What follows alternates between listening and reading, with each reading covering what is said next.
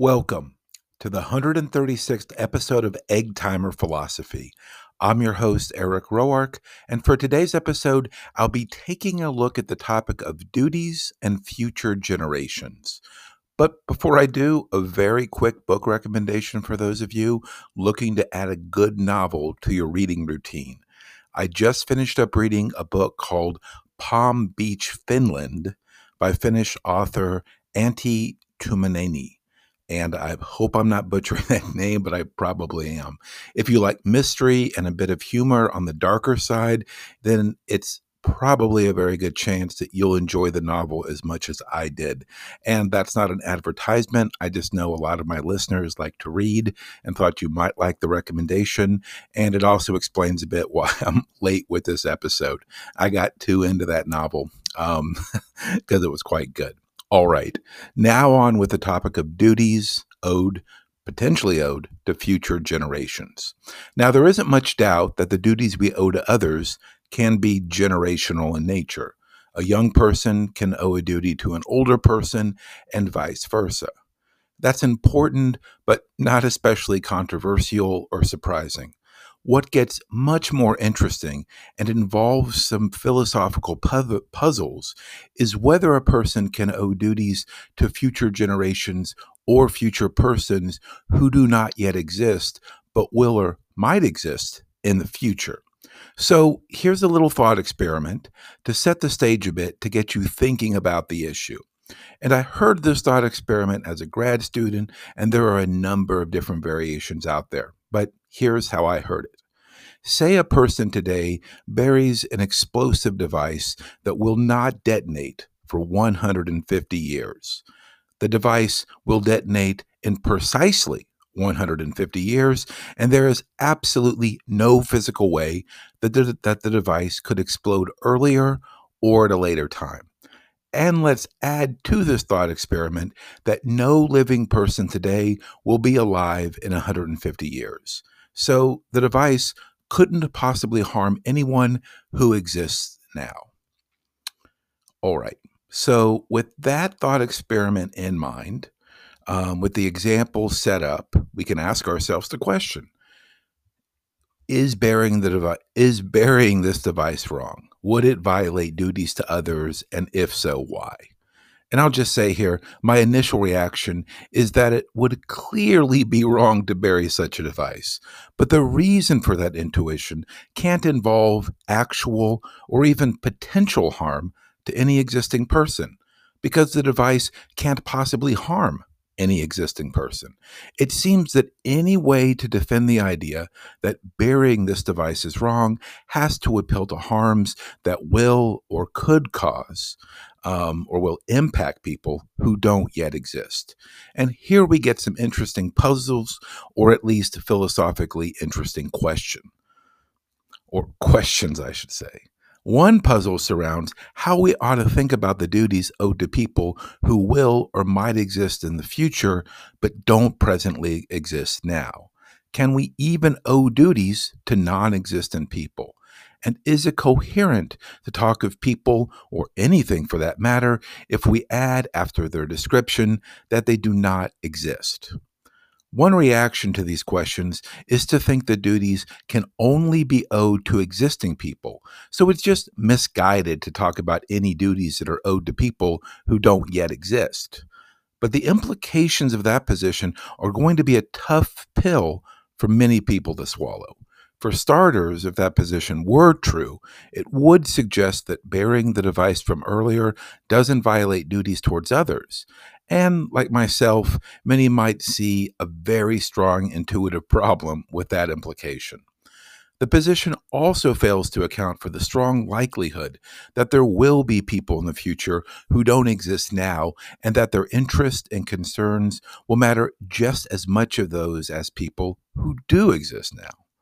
So, say you take the position that there are duties owed to people who don't yet exist.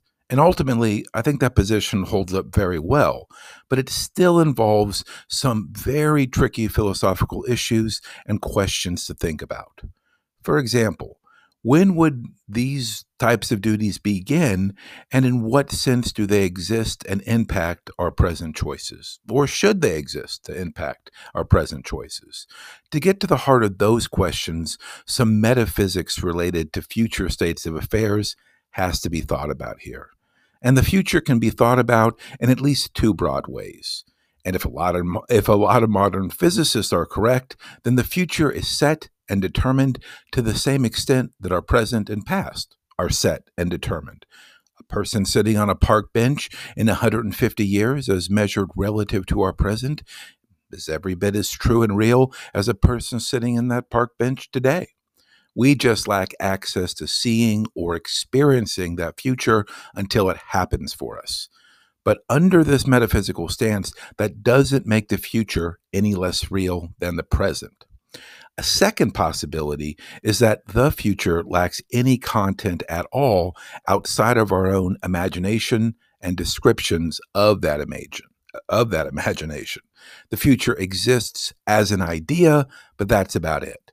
A philosopher might say and use the language that this metaphysical stance of the future suggests that the, that the future lacks ontological reality.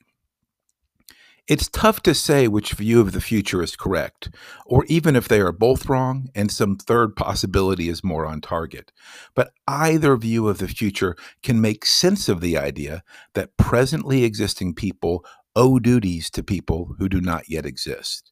Take the first view. And remember, that view maintains that the future is set and determined and exists in much the same way as the present, even though we can't epistemically access it. If that's true, then the duties owed to future persons could just be modeled off the duties owed to persons that now exist. They wouldn't be all that different because they both exist. They just exist at different points in time. And that factor alone doesn't seem as if it would change the duties owed to a fellow person. When we exist, after all, is arbitrary ha- happenstance that we don't have any control over. Now, the second view of the future, and remember, this one suggests that there really is no such thing as the future as a metaphysically real thing, is a bit harder to square with the idea of duties owed to people who don't yet exist. But for those with this view, there are still possible ways to make the connection. Go back to that buried explosive device example. Say 35 years after the device is buried, a person is born who could be potentially harmed by the device in 115 years. Now, once that person exists, then the argument could be made that the person who buried the device has done wrong at that point. It leaves a 35 year gap in that story, but that's that's still doing some work there in the argument. So, not violating a duty owed to others for 150 years, but only for 115 years. Another approach here, another approach here is to make a type of statistical argument. And so, even if you think there's no such thing as the future per se, you might think that there's a certain statistical chance of certain things to occur in a future. And that has a certain chance of occurring based upon events in the present. And then duties owed to others who do not yet exist could be grounded in some statistical calculation about the likelihood for harm to a person who has some odds of existing in a future. So, as you can tell, lots of interesting issues and nuances related with various ways to think about duties that might be owed to future generations. And I wanted to end today by noting a contemporary issue that this topic touches upon because its implications go well beyond philosophical thought experiments. And those issues are issues related to the environment, environmental issues. And in many cases, environmental degradation harms people that exist right now. So there's a straightforward case already to be made surrounding the duties towards present people to not harm the environment. But environmental harms also have the strong potential to harm people that don't yet exist. So if people who do exist are owed duties and our moral uh, and our moral consideration, then assessing harms to the environment ought to factor in to both those who exist and to those who will exist. I hope you enjoyed this episode of the Egg Timer and thinking about some of these interesting philosophical nuances surrounding duties owed to future generations. Join me back in about a week or so for the next episode, and until then, wishing you good philosophical vibes.